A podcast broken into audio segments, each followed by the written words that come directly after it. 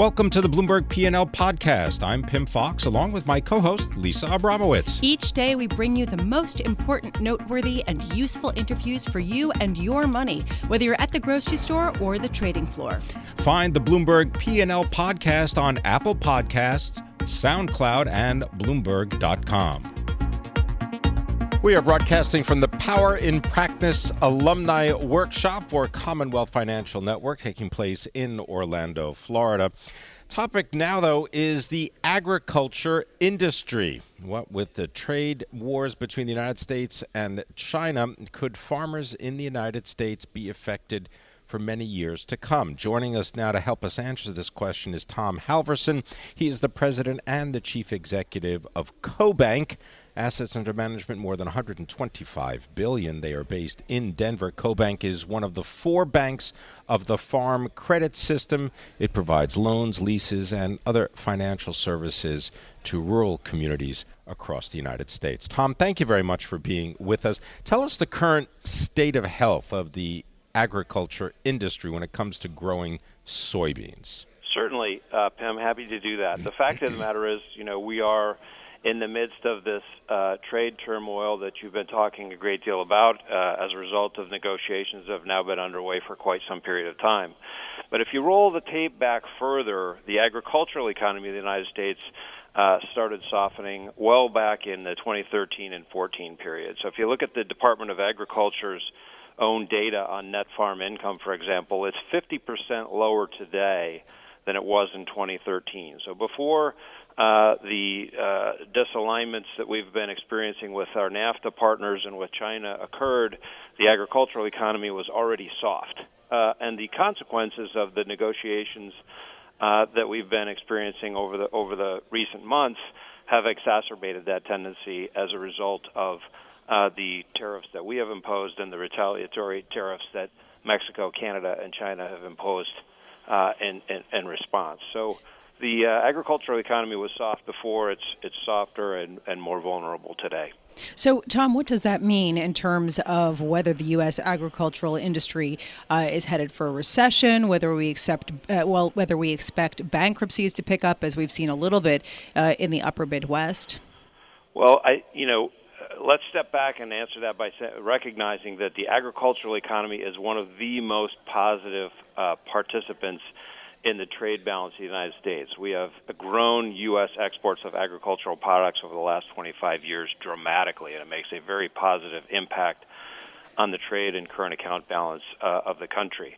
But you're exactly right. The, the the fact of the matter is that is manifesting itself in in uh, in stress in the rural economy in a wide uh, areas of the of, of the country that manifests itself in, in stress and, and, and bankruptcies and difficulties looking in various sectors whether it's you know soybean producers and growers whose whose markets are, are under stress or uh, d- dairy production complex for example is experiencing similar uh, levels of stress. And then when you go up to the next level which is the aggregators of producers products agricultural co-ops and the like uh, they they they may be uh, experiencing difficulties as well. So there's belt tightening, and that means that people buy less new, you know, machinery and equipment, and they're looking for ways to uh, reduce their costs, and they are being caught for the first time in a decade, as the rest of the economy is, in a rising interest rate environment where for many years now, uh, interest rates weren't really a significant component of, of uh, production agricultural's cost side. Uh, it's becoming uh, much more so. So for people who entered this period with a, from a position of relatively high leverage, you know that exacerbates their tensions and their and their credit stress.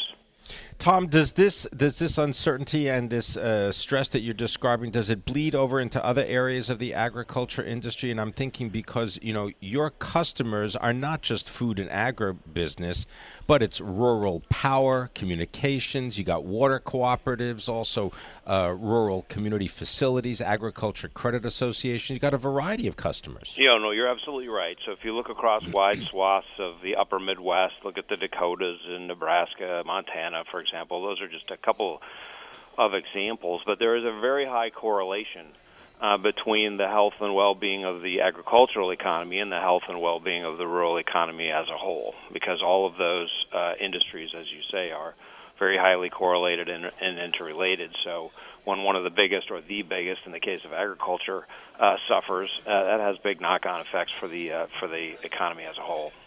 You know, one thing that I'm struck by is when you were talking about how the entire agricultural industry in the U.S. had been struggling a bit or seeing a slowdown for a number of years, even before the trade tensions. I'm wondering how much are people blaming trade for things that were already in place before those tensions emerged? Well, that's a good question. People often get, uh, everyone gets confused on the difference between causation and correlation, and and uh, you know people look at what's happening and they look at the headlines and the like, and it's easier to uh, to blame you know another country or a market thing that's uh, beyond your control. Uh, and I'm sure that there's some of that going on, but I find in my experience that that farmers and ranchers and people in the agricultural industry in the United States are some of the most thoughtful smartest, well informed people about what's going on in the world that you could find anywhere. And the reason for that is for two two and a half decades now we have dramatically grown our export markets. So there are lots and lots of farmers and ranchers who's been all over the world making relationships with their Chinese customers or their or their customers in other parts of the world. So they're pretty attentive to what's happening and the underlying causes and, and market factors and supply and demand factors that affect the prices for their commodities. Well, in that case, what are they doing or can they do anything in order to mitigate the effects of these tariff wars? Well, I think everybody. If you go out and ask, uh, go out and ask our customers, or go out and ask people in rural parts of the country, you'll find, yeah, they're all doing things. Number one, they're watching it with great care, uh, and they're trying to take it into consideration uh, as they make their decisions for next year. For example, you know, our harvest of 2018 is done. There's a gigantic crop of of agricultural commodities. Uh, that's not being purchased at the moment. Uh, for example, in the case of soybeans by China, uh, and so we have a lot of commodities with no with no market or an insufficient market. And farmers all over the upper Midwest, for example, are having to decide what are they going to do next year. Are they going to grow as many soybeans as they did this year, given the state of uh, trade relationships? Are they going to, uh, you know, trade? Uh, are they going to produce less soybeans and more corn? You know, and that has big knock-on implications on seed suppliers, uh, fertilizer suppliers, manu- you know, machinery manufacturers and all those people. And farmers and ranchers are right now try- having to try and make decisions uh, about what their capital structure and their business plan is going to be for 2019. Tom Halverson, thank you so much for being with us. It's really uh, an important area to keep an eye on, certainly as we've seen uh, the price of soy in particular really flipping around depending on the trade headlines. Tom Halverson is Chief Executive Officer of CoBank, uh, joining us here where we are broadcasting live from Commonwealth's Power in Practice Alumni Workshop in Orlando, Florida. Coming up, Bloomberg Politics, Policy, Power, and Law. A lot to talk about, including about some of the tariffs and trade tensions. Are they easing? Are they not? What are the details? We don't know. Does it for us. I'm Lisa Abramowicz, along with my co host and colleague, Pimm Fox. This is Bloomberg. I want to turn now to one of the headline events of the day. This is really uh, an incredible contribution from a contributor to Bloomberg Opinion, former head of the Bank of England, Mervyn King, writing a column well, I'm going to let Clive Crook uh, sort of give us the details there because he was the editor uh, for this particular column. And Clive Crook, uh, Bloomberg opinion editor, uh, joins us now from Washington, D.C. Clive, uh, what was it like to actually receive uh, Lord King's column at this particular time when well, Brexit is, is going, coming up for a vote? Sure. Well, it's it's a fantastic piece. That's the main thing to say about it, in my view. Uh, I think it's the best piece on the subject I've read. And it's a withering attack on Theresa uh, May's uh, Brexit deal. And he explains uh, what's wrong with it. Essentially, that it gets uh, the worst of all worlds. You know, it isn't a it isn't a compromise in any meaningful sense. It, it, it sacrifices British sovereignty and it and it will cause economic damage as well. So, I mean, it's a terrific piece. Well, Clive, why is he writing this now? Well, I mean, you know, the decision is about to be made. I, am sure he well, wants to influence it. He's calling on Parliament to reject the deal. And uh, if they read the piece and think about it, I think they might well decide to do just that. Well, and the idea being that the deal is the worst of both worlds, as you were just saying. I guess what I'm trying to understand is is he trying to sort of augur for what uh, the European Union uh, judge just ruled, which is perhaps take a revote and try to undo Brexit altogether? Well, I think his position in this column is not, um, you know, pro Brexit or anti Brexit. It's against this specific deal.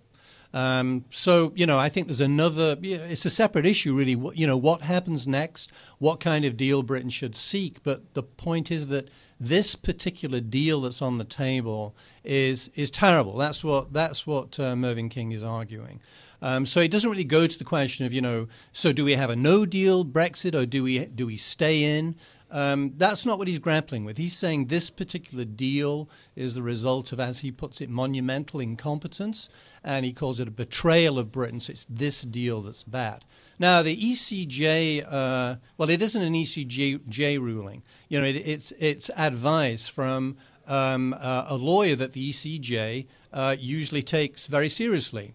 Um, so I do think it's increased the chances that Britain could unilaterally uh, revoke Article 50 and put the whole process on pause. Um, but it does need to be noted that uh, you know the European Commission is arguing the opposite, and the European Union's leaders are also of the view that revoking Article 50 and halting this process in its tracks would require the unanimous agreement of the other European governments. So, although this advice, I think, increases the probability that the court itself will rule that a unilateral revocation is possible. It doesn't make it a done deal by any means, and the Commission and the European Union's leaders are pushing back against that view. What has been the reaction from European leaders, and would they want Britain to come back into the European Union? well, that is an excellent question. Um, I'm not sure what the answer is yet. I mean, the truth is, they haven't really uh, addressed it collectively. You know, there is no, as it were, uh, agreed European Union view on this. Some European Union leaders have said that they want Britain to stay in. But um, I don't think that view would be unanimous myself. I think if Britain did revoke uh, Article 50, um, I think some EU leaders might wonder if that was actually in, tr- in, the interest of the European Union. You know, many people in Europe are as uh, sick of the Brexit process as many people in Britain are. Right. And I think they just want Britain and their complaints to go away. So right. I don't think, you know, Britain would be welcome back unanimously with open arms by any means. Well, Clive, just in 30 seconds here, I'm wondering what's the risk and, and how much does it go up that there is a hard Brexit or a no deal Brexit, which is a worst case scenario for yes. a lot of people, yes. if this deal is rejected? I think it is a significant risk. Um, I think, um, you know, because the problem is that it's the default option. Time is running out now. And if nothing else happens, Britain leaves the European Union on March 29th. So interventions are necessary to stop that process. And um, I think there is a risk, almost by accident, um, that Britain might decide it, it wants to stay after all, or it wants to slow this process down. And it might just not be possible to do that. So I think a hard Brexit is a real, uh, a real possibility. Clive Crook. Thank you so much for being with us. Clive Crook, Bloomberg Opinion Editor, talking about that fabulous Mervyn King uh, column. Mervyn King, of course, is former Bank of England governor, talking about how the current deal on the table, waiting to be voted for, is the worst of both worlds, arguing against voting for it. Meanwhile, perhaps there's a little bit of a glimmer saying that perhaps there's a chance for them to take a revote on Brexit. We are broadcasting live from Commonwealth's Power in Practice Alumni Workshop in Orlando, Florida. And we are joined by Marianna Goldenberg, founder of Curo Wealth Management. Marianna, I'm so glad that you're here uh, because there have been a series of tax changes that have actually changed the calculus for some people, including, as we've discussed on this show, uh, with respect to divorce, because after this year, I believe alimony payments will not be tax deductible. So I'm curious from you whether you're seeing more people taking that into account, expediting their uh, divorces uh, this year, and what you're expecting into year end. Thank you, Lisa, for having me on your show. I'm very honored, and thank you, my broker dealer, Commonwealth Financial, and Joni in particular, for having me on the show. Uh, you're absolutely right. Um, I do see quite a bit of divorces happening today due to the changes in the tax law. Just a little bit of a background I am a certified divorce financial analyst, which is a designation that uh, you receive uh, and helps you understand the laws the divorce laws from legal standpoint and also also financial ramifications of um, going through divorce. Um, as you discussed before, there are some changes happening uh, in 2019. The alimony uh, that used to be deductible for people paying the alimony and taxable for the receivers is no longer be uh, taxed. So uh, what's happening now? People are rushing in to settle their divorces before the end of the year because they will be grandfathered starting in 2019. Um, and it's quite an interesting phenomena because people are trying to figure out the creative ways to uh, to s- split the assets and make sure that two parties uh, separate for the rest of their life and stay financially um, strong and ha- able to build back their resources after they go through divorce. So that's that's what's been happening uh, in different areas, and I think uh, specifically women get really shortchanged in this whole rush to do this because they don't quite understand what that means to them financially down the road. Everything looks at it today. Okay, today it's going to cost me X number of dollars in taxes.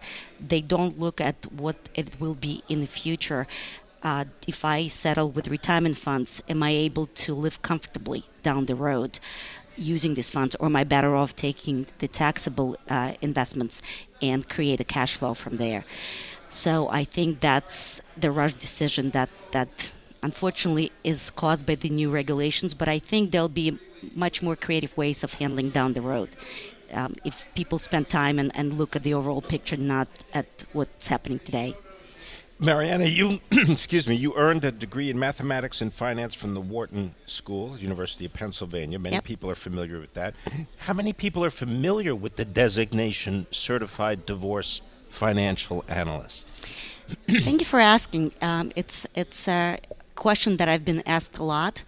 When I initially uh, received the designation was into about eight years ago, and there are not that many of us that were doing that. Uh, today, I see it much and much more.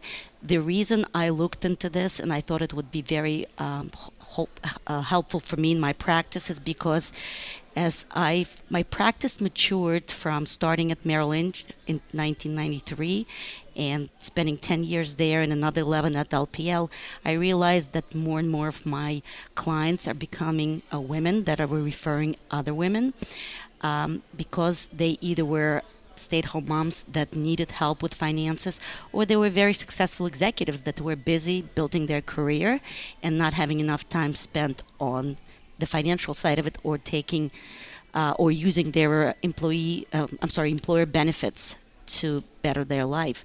So to me this was an ability to learn something that i didn't know on the legal side and ability to work with um, other advisors such as their attorneys or cpas to make sure that as a team we look at the well-being of, of people Just 30 seconds. I'm wondering, have you seen uh, fewer or more women wanting to go into the uh, advisory business? Um, I wish I could say I see more. It's much more than I started. Uh, the statistics are showing that when I started, there was about five women for each 100 female yeah, or male advisors. And right now, I've been seeing 16%, where at Commonwealth, it's a little higher. We're about 19% female advisors, which is phenomenal. Thank you very much for being with us and uh, sharing all this information. Much appreciated.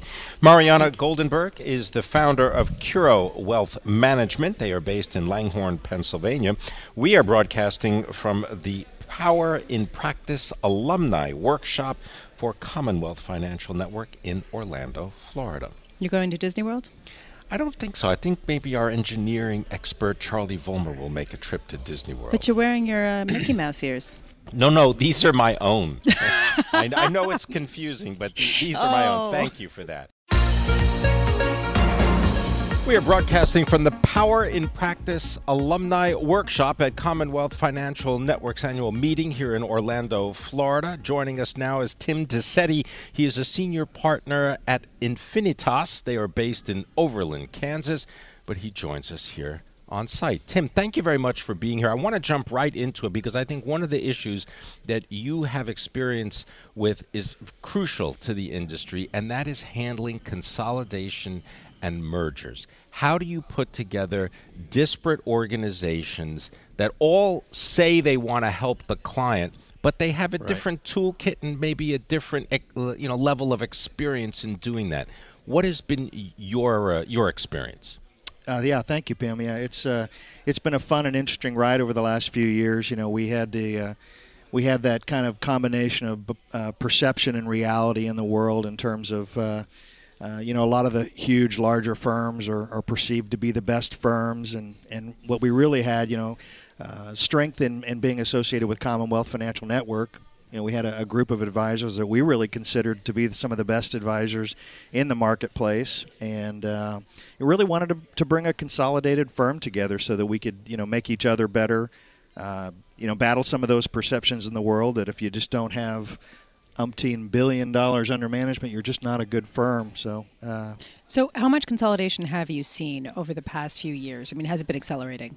Well, Kansas City's been kind of a hotbed for that. I mean, the, the vast majority of the big firms are, are mostly doing it through acquisition, uh, acquiring other practices, trying to get bigger.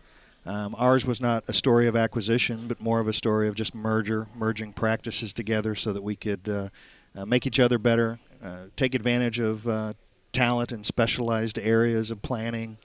Uh, but it's it's an absolute trend. You go across the country and talk to other advisors that everywhere people are talking about some form of have you ever seen faster rates of consolidation in the industry? I haven't. No, I mean it's it's uh, very very prevalent in, in the Midwest for sure. What kinds of back office issues do you face most when you try to combine different practices? Well, there's there's always a battle of culture. You know, we uh, part of the reason is to, to be better for your clients, but you also want to make an environment that's better for your team. You know, we have a tremendous staff and, and team in Kansas City and, and uh, working together has been of, of benefit to them as well. So culture is a big challenge. Um, you know, we're, we're all very successful financial advisors, so, you know, uh, getting everybody to be on one page in terms of a team vision, in terms of what we want to accomplish for our clients, what we want to accomplish in the. You ever have a ever have a room where they're just where you realize there's either not enough oxygen or there are too many big heads in the room? Now, you know, I, I perceive that that could exist, and I, and I know the room that we have there in Kansas City, but it's often uh, more a story of just people looking for uh, that greater good, uh, you know, greater good for one another, for their own practice, but as well for their clients. So we've had a really good go of it. So, how much is the consolidation just uh, joining forces and sort of providing, uh, you know, counterpoints for one another in terms of skills and, and assets, and how much is trying to gain uh, economies of scale and then downsizing in certain areas? Yeah, absolutely. There's all there absolutely was the reality of economy of scale.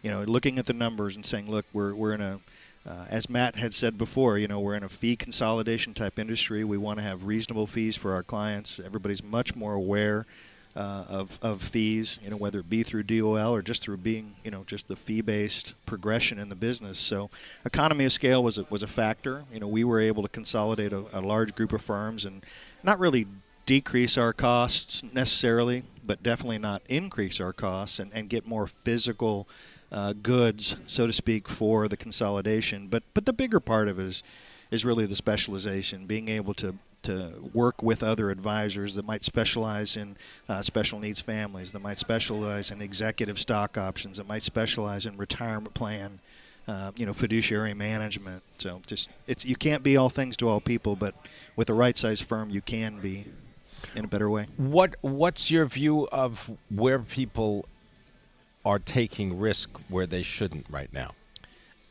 Where, where are they taking risk that they that they shouldn't? Should they should people take some of their gains and be happy, or do you feel because you know we're pretty long into the bull market?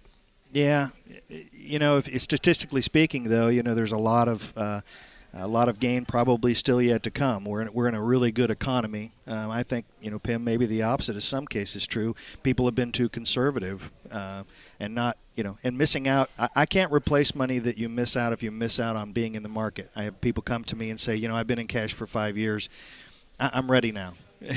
okay, well, we I can't replace that that loss in terms of your loss on the upside. So I, I think it's a balance. You know, it, simply speaking, one of three things is going to happen. It's going to go up, it's going to go down, it's going to stay the same. You've got to have a strategy to make money in every one of those environments, and uh, you know that that's the approach we're taking. Tim Dissette, thank you so much for being with us. We really appreciate it. Tim Dissette. Absolutely. Thank you, Lisa. Senior partner at Infinitas, uh, talking about the rash of mergers and acquisitions, the fastest pace, Pim, uh, that he has ever seen. Uh, we are broadcasting live from Commonwealth's Power in Practice Alumni Workshop in Orlando. Just want to get you caught up on the market because what we are seeing is a deepening sell-off uh, with the Nasdaq now leading the way down, uh, down about nine tenths of one percent. Pimm, a lot of also oil has turned lower. By the way, yeah. oil was higher. Now it, we're I mean, basically unchanged, but it is turned lower in the late morning trading. It's just interesting, and I do have to wonder, going back to what we were talking about with Dave, how much is this being driven by signals from inverting yield curves, and how much is this from some of the conflicting messages that we've gotten out of the White House with respect to how concrete a trade truce really is with the U.S. and China? I'm Lisa Abramowicz, along with my co-host and colleague Pimm Fox. This is Bloomberg. Thanks for listening to the Bloomberg P&L podcast. You can subscribe and listen to interviews at Apple Podcasts, SoundCloud, or whatever podcast platform you prefer. I'm Pimm Fox. I'm on Twitter at Pimm Fox. I'm on Twitter at Lisa Abramowicz1. Before the podcast, you can always catch us worldwide on Bloomberg Radio.